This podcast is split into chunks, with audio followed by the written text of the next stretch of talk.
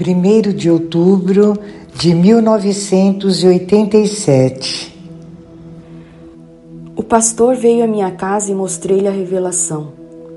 De início, ele não acreditou nela. Depois negou Maria Santíssima como nossa Santa Mãe e disse que jamais ouvira falar de aparições.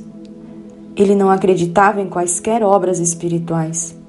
Era contra as imagens sagradas e provavelmente pensou que eu não era normal.